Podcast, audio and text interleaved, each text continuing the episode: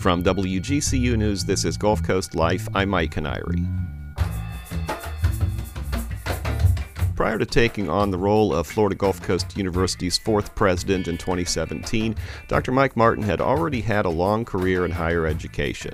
His first job as an instructor came in 1971, and he stayed in higher education ever since, moving on to leadership roles, serving as a vice president, president, or chancellor at six universities before coming to FGCU. When the job at FGCU opened up after the university's third president, Dr. Wilson Bradshaw, decided to step down, Dr. Martin was Chancellor Emeritus and Senior Fellow at Colorado State University, so considered himself at least somewhat retired at that point but he saw FGCU's potential and decided to throw his hat in the ring. Now, six years and two major hurricanes, not to mention a global pandemic later, Dr. Martin has officially stepped aside as the school welcomes its fifth president and first female president, Dr. Asha Timur, who took the reins on July 1st. I caught up with Dr. Martin by phone from Minnesota last Friday, where he's spending some time with his family as he begins to settle into retirement, to have him reflect on his time at FGCU and what's on the horizon going forward for him. Let's hear that conversation now. Dr. Mike Martin is former president of Florida Gulf Coast University. Dr. Martin, welcome back to the show. Thank you, Mike. Good to be there. So, you're in Minnesota, as I understand it, uh, spending some quality grandpa time up there? I am indeed. We've been having a lot of fun, and uh, I'm going to do it for a few more weeks and then get back to Florida for some stuff. But it's been nice to be up. Here. It's cool, for one thing. 68 today and clear, and uh, wasn't quite the same climate, and we'll take it for this short period of time. Do you still have like uh, you know is is all of your family up there? Like how much of of your life is still up there? Yeah, v- virtually everyone we're related to, with the exception of my son. My son lives in Incheon, Korea, but everybody else, my brothers, my uh, I lost a sibling, but two of my siblings are here, cousins, second cousins, third cousins, my daughter, her family, my two grandsons. So uh, which tells you something, I suppose, about the intelligence of our gene pool, because everybody stayed up here and a couple of us escaped. But I will not comment on that beyond what everyone wants to draw their own conclusion about. But we're all here. And so the nice thing is we can drop into damn near any town in Minnesota and bump into someone we're related to. Hmm. So you have been a former president for about a week now. Uh, how's it feel to just you know have that mantle off your shoulders and and you know have a bit more autonomy? Well, it feels great, partly because I really think uh, the institution's in great shape. I think the team that got us to where we are today uh, is still in place and continuing to perform. I think uh, Timur was just exactly the right person at the right time to be president. Uh, I think, uh, like everything else everyone, in life, there are eras. I had my era, and I think it's time for the next era. Uh, I believe the institution's well positioned to make that era pretty significant. So for me, it's feeling very good. I'm proud of all the folks I got to work with, including those of you at WGCU. I'm really proud of the people on that campus and proud of the people who support them, including the legislature. So for me, this was exactly the right time to uh, let, let the next era begin. And I would begin my era as a retiree. And just to know, Mike, I've been practicing my retiree skills for one full week now. It's been a whole week, and uh, I've reminded my children repeatedly that I'm now on a fixed income. Uh, Wednesday afternoon, I just took off and went to the Dairy Queen all by myself and had a hot fudge sundae. I've made two uh, trips to Dollar Tree. Um, so, and I wife, ask my wife every morning what day of the week it is. So I'm getting into the retiree thing quite nicely because I'm so comfortable about what's happened at FGCU. That's fantastic. Um, so prior to FGCU, I'm going to rattle some things off here, so bear with me. You were Chancellor Emeritus and Senior Fellow at Colorado State. You were before that, you were Chancellor yep. of Louisiana State. You were President of New Mexico State. You were Vice President for Agriculture and Natural Resources at UF. You were Vice President for Agricultural Policy at University of Minnesota. You were on the faculty at Oregon State University. And so I guess my question is, is were all those jobs basically contiguous, meaning right now is pretty much the first time you haven't been in higher education since you were literally a student. Yes, that's about right. I started my first teaching job way back in 71, actually uh, August 8, 1971 as an instructor. And I have stayed in higher education ever since. And whenever you read those, Mike, it sounds like I can't hold a job. But there's 52 years there altogether. and uh, and and and you know my heart's there today, but now I'm going to let somebody else's head be there and run the place. But uh, it's been a wonderful, wonderful journey for a guy, you know, first gen, came out of a small town in northern Minnesota. No one in my family could spell college, let alone go to one. And I uh, had the great good fortune of kind of meandering into higher ed. And uh, I look back and say, what a wonderful way to spend a career, five decades of a career, uh, even through hurricanes and pandemics. What a wonderful way to have had a career that uh, every morning you get up and find it interesting. So, yeah, that's the whole story, and it, has been one that uh, I hope others have a chance to experience, whatever their career is, because uh, it, it, really enriches your life, and I think it has an impact on others around you if you are upbeat every day or almost every day about the world you have to occupy in your career. When you were uh, an undergrad and then in grad school, did you see the potential for a long career in leadership positions, or was that something you sort of fell into or, or just wound up in? Oh, I, I absolutely fell into it, Mike. I when I I didn't really have a particular destination as an undergraduate, but a particular faculty member at that time, who remains a friend of mine. He's in his 80s, and we're still friends. Sort of took me aside and gave me a purpose. And then when I got a master's degree, uh, I thought I was going to be a city planner or a city manager, and I had interviewed for a couple of jobs in some small towns in southern Minnesota. And then I, out of the blue, I got a call about this job at Eau Claire, Wisconsin, as an instructor in economics, and I needed somebody in eight days. And I thought, well, well, I'll give this a shot. Someone called me up, and it turned out to be one of those enormous blessings. And so I've reminded people that sometimes being lucky is actually a whole lot better than being good. And uh, it's important to know not what you don't want to do, but there's an adventure to be had if you leave yourself open. And that created the adventure for me. And quite candidly, I was there about six months and I said, This is what I'm going to do for the rest of my life. I got it now. This was a great revelation. And that led me to get a doctorate and go on to Oregon State. And, and then one thing led to another, and I got into leadership roles. But everything along the way has been uh, the result of both good luck and having really good champions and mentors who help you along the way. And so I look back and say, how much, how, how good a fortune one has as I've had, and I hope others experience it as well. But that's exactly how it worked, Mike. I wish I could tell people that I had this grand scheme and I thought it all through, but that was never the case. And it sure turned out right for me. Can you remind us how the FGCU president job came to be? Because I know you had the emeritus title at Colorado State at that point. So, had you considered yourself at least somewhat retired at that point before the FGCU job I, I, arose? I actually had. I considered myself retired. I'd lined up a couple of part-time jobs, one at my alma mater, uh, which is now Minnesota State Mankato, and one with the Minneapolis Federal Reserve Bank. But neither of them was going to be full-time to, even together. And so that was going to be sort of occupy my time and for a while. And then out of the blue, I get a call first from Ben Hill Griffin, uh, who called and asked me because I'd known him during my Florida days, asked me if I'd be willing to be a candidate. And then I got a call from the uh, executive search firm.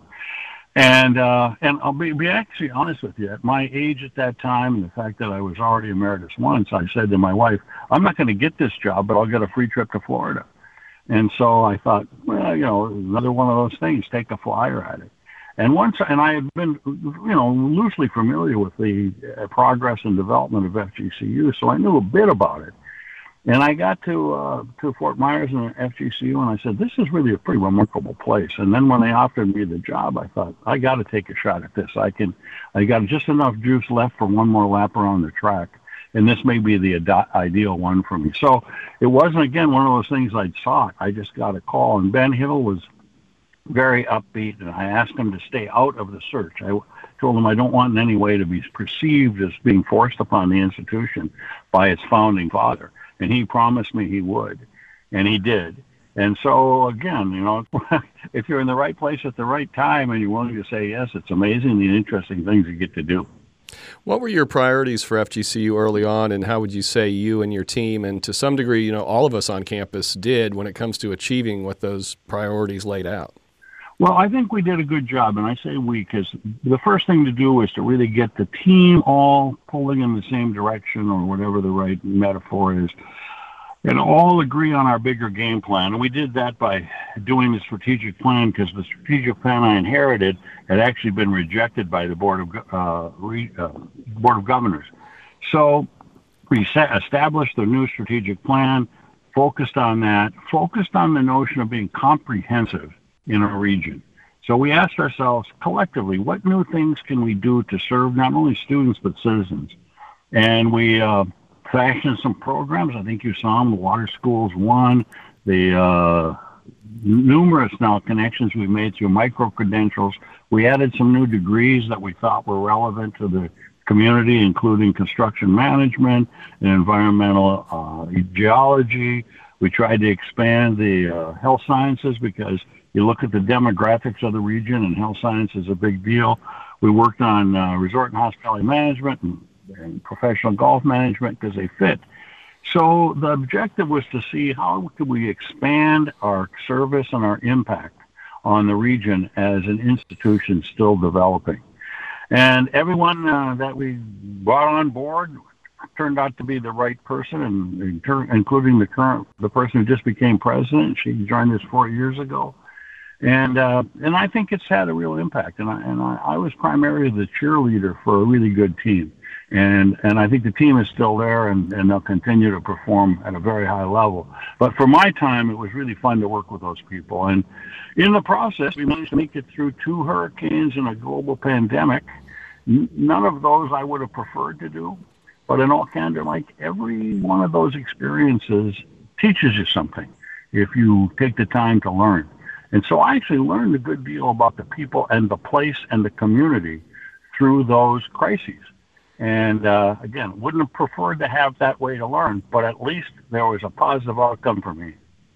Uh, so, our new president, Dr. Aysegul Timur, was vice president and provost for strategy and program innovation here at FGCU. She arrived uh, in 2019. Um, what can you tell us about her, the work she did, the work you did with her, you know, and just your thoughts on you've already you've already spoken highly of her as the next president, but can you just reflect a little bit on the kind of work that you did alongside of her? Oh, uh, absolutely. The first thing, I mean, uh, there's not a harder worker or a more um, constructive worker I've ever worked with. She never shows any um, uh, fatigue from being committed to what she's committed to, and she never complains about the challenges you face, but she gets a lot done. And the first thing she really did was build our whole micro credential workforce development programs, not just one, across the campus that are now literally international models. People are turning to us to discover how we've accomplished all we have in that regard, thanks to Aysegul's leadership. And uh, we're hitting publications, national press, national meetings around how a regional comprehensive can make very significant impacts on workforce development. Through uh, many, many bumps in the road, she brought this calming influence and organized approach to how we go about addressing whatever the issue of the moment is. And I'll give you the perfect example. Thanks to Ian, we had to seriously figure out how we would make up time so that every student would get a full semester. We had to close the campus for a bit. And she led that exercise and kept everyone on task and did it in a very kind and gentle way, but firm enough to get the outcomes we needed. And so what you're going to find in Aysegul is, first of all, she's incredibly bright. Uh, she's got a wonderful personal story about how you uh, make yourself into something you want to become as an immigrant from Turkey. And she really is connected in the community. Uh, I mean, you don't have to go far to discover that she has got these enormous connections and with the legislative delegation. So there's so many great things she brought. And uh, I'll take great pride in the fact that I went out of my way to we could hire her. And uh, sometimes that's the best you can say. Boy, I was uh, I was lucky or smart enough to find the right person at the right time, and she certainly was, and she certainly is now. And she's an economist like you. Yeah, and that's one of the things we share. We chuckle every once in a while. I tell people, you know, if you're going to deal with an economist, you got to think the way they do. And let me give you a few tips. I said that you've seen me in action. You know, I, I parrot the same old economic stuff all the time. But I said that's what you're going to get from Aysegul as well because we shared that constantly. And uh, I think any any discipline can be a uh, president, but I economics helps some. Although I will tell you, one of the bosses, uh, you know, we see the world as an economic ecosystem, right? I had a boss who was an entomologist, and he saw the whole world like it was a beehive. And it all worked out. We all got it, right? We understood how he looked at things. And I think everyone on campus has to take a moment and ask, how do we see how Aysegul will see this organization and how can we support her the best possible way? But she's very good economist, very, very sound. And she brought a lot of people along uh, over the last couple of years by just taking the time privately. This wasn't part of her job to coach up some junior faculty members into getting some publications that got them promoted to full professor. And people didn't see that in her, but she was doing every Tuesday night working with people to show how you can become a published academic and still not have to give up your other passion in teaching. And that was really a remarkable contribution. And you can stop several people on campus who will tell you that their promotion and the advance in their career is largely um, the result of Aysegul's willingness to sit down with them and teach them how to do something. Do you work with her during the transition, or I guess post transition, or once the transition occurs, do you just let her run the ship at that point? So you, no, no, no. Well, we we we spent a lot of time together running up to this moment, to the moment last Friday when she we when I walked out the door and she could come in on Monday morning. We had lots of time together, and not, not because I was trying to tell her what to do, but just to say, you know, what can I clarify for you? Here are some things that are percolating. You can decide for yourself if they're going to become your agenda. And we've been emailing and calling back and forth ever since. And my objective isn't in any way to create Martin 2.0. My objective is to make this her era in any way I can help because she doesn't need my direction. But I think I can be at least sort of a sounding board as she grows into the role.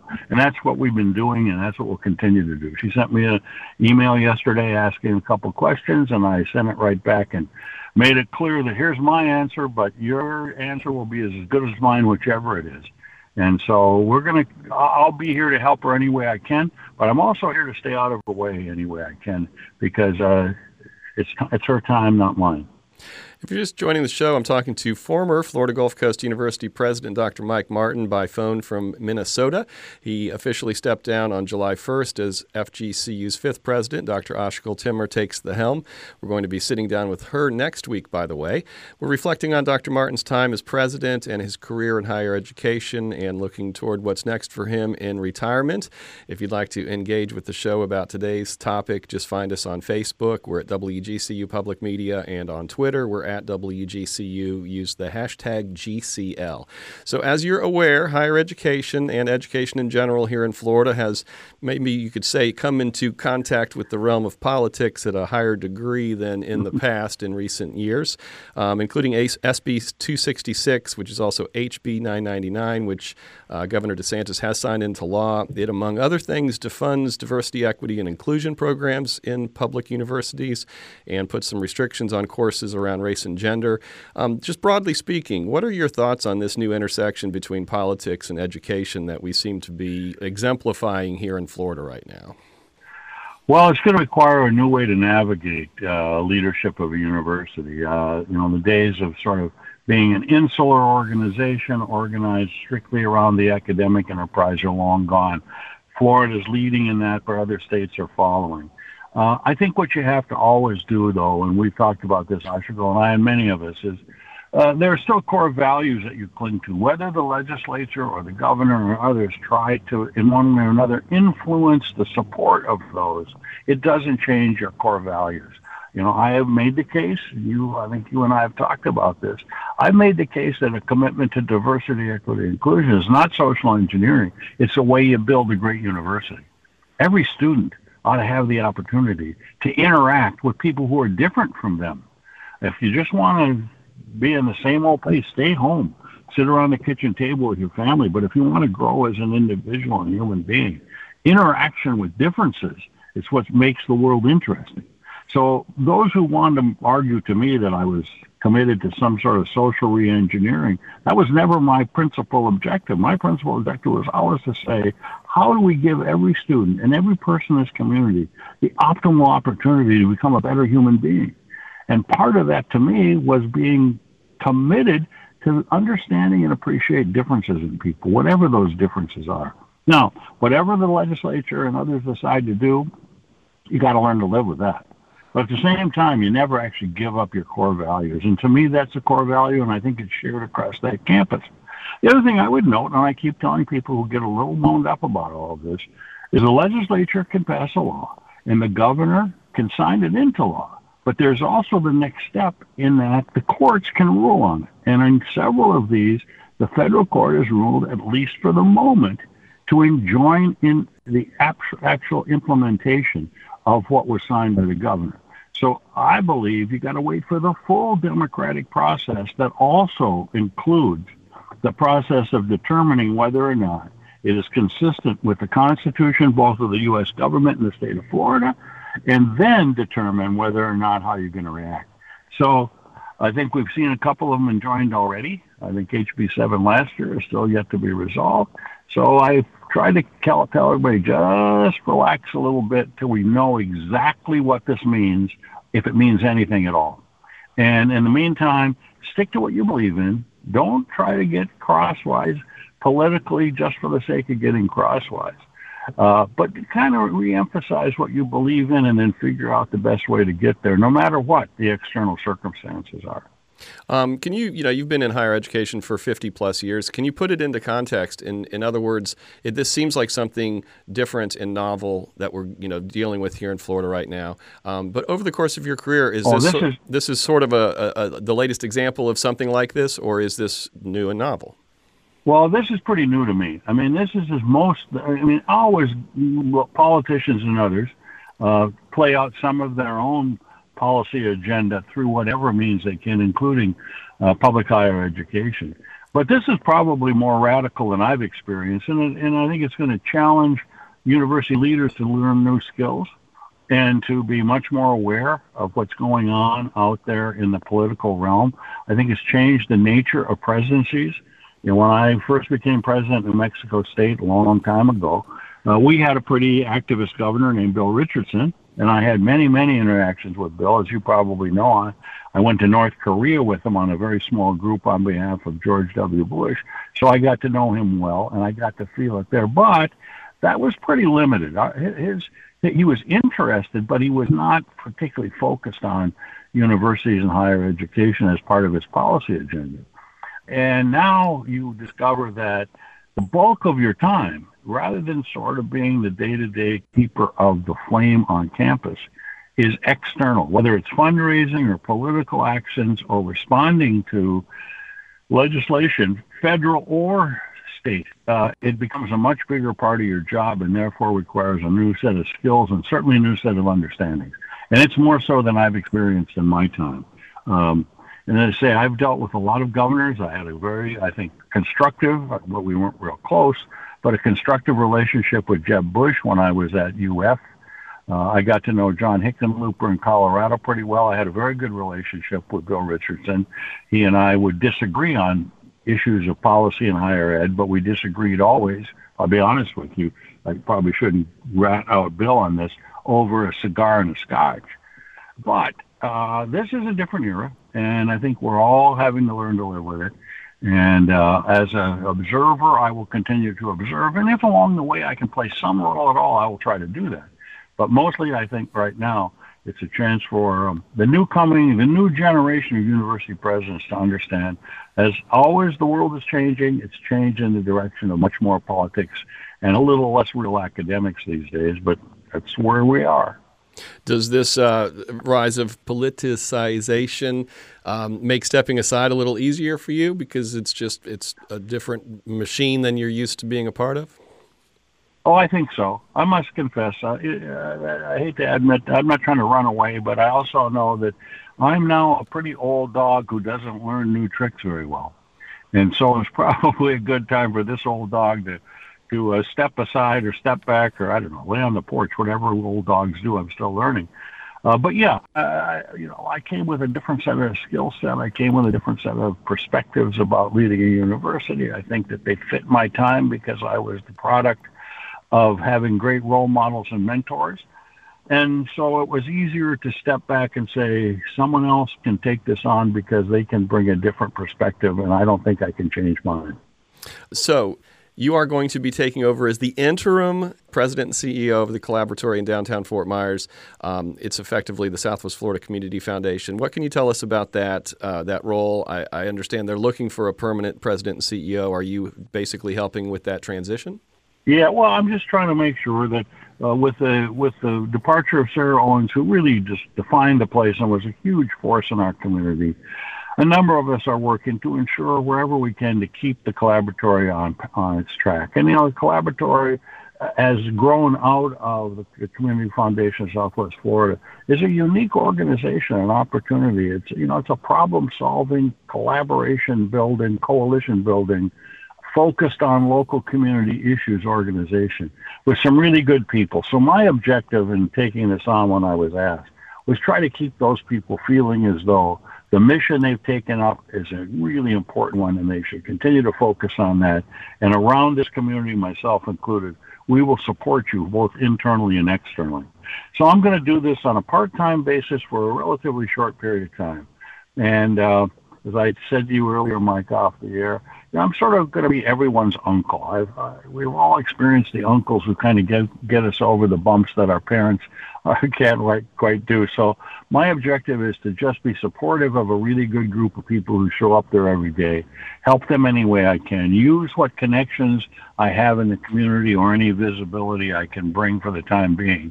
And then when the new president and CEO comes on, any help I can offer in the transition to the role. I was a big fan. I am a big fan of what Sarah Owens got done. And I am a big fan of what it's uh, now set to do in this community. And so I'm just trying to be helpful where I can uh, during the time I can. And they are well on their way, I think, to finding the permanent replacement for Sarah. And as that unfolds, I will step back. And then if there's something else I can do, I will. But in any case, um, I'm there to try to just keep really good people feeling good about the really good work they're doing. And uh, they are a key partner in, you had alluded to earlier, now President uh, Timur, in the micro credential stuff and the jobs pipeline uh, that FGCU is partnering. Collaboratories right in the, mi- the mix of that, right? Absolutely. The big EDA grant we got, almost $23 million, was the collaboration of FGCU, the Collaboratory, and others. And the Collaboratory played a significant role of being the convener of this larger group that had sufficient throw weight to get one of the largest EDA grants in the country. So I think that's a testament to what the collaboratory and FGCU can do in partnership with others to really begin to move the needle on some important issues in the community. Well, we're basically out of time, Dr. Martin. You got any final thoughts you'd like to leave us with? It's been nice chatting with you, and I look forward to being able to talk to you as you move forward through stuff. Well, first of all, Mike, anytime. Delighted to do that. I'm a fan of WGCUs. You were there for, for, and you were literally there through the same crises we all dealt with. So thank you for that, and thank you for all your colleagues there. And I just want people to know, uh, you know, that's a really, really good university we have in Southwest Florida, and it's the product of many, many participants, not the least of whom are the many community leaders and boosters and activists who care about utilizing education and higher education to make significant change. So I much appreciated my time. It was a great six years for me. Uh, I will look back on it fondly as the right way to finish a long career, and I will be a cheerleader from wherever I am, including Minnesota, as the institution continues to make a difference. All right, Dr. Mike Martin was Florida Gulf Coast University's fourth president before stepping down at the beginning of this month after taking the job back in 2017. Dr. Martin, it's been a pleasure. Thank you, Mike. Take care of yourself. Dr. Martin joined us by phone from Minnesota last Friday. We'll be sitting down with FGCU's new president, Dr. Aysegul Timur, next week to start getting to know her as she embarks on her new role as the university's fifth president. In the meantime, you can hear a conversation we had with her and others in August of last year about the $22.9 million grant from the U.S. Economic Development Administration's Good Jobs Challenge that Dr. Martin mentioned. It will be providing a major boost to what's called the Southwest Florida Equitable Jobs Pipeline pipeline. That will be linked on our website, wgcu.org/gcl, with the post for today's show. If you missed any of the show today, you can always hear episodes in their entirety on our website or wherever you find podcasts. Our show today was produced by yours truly. Our director today is Jared Gonzalez. Our social media coordinator is Tara Callaghan. Now, thank you for listening. I'm Mike Kiniry. This is WGCU FM, Fort Myers 90.1, WMKO Marco Island 91.7 FM, NPR for Southwest Florida.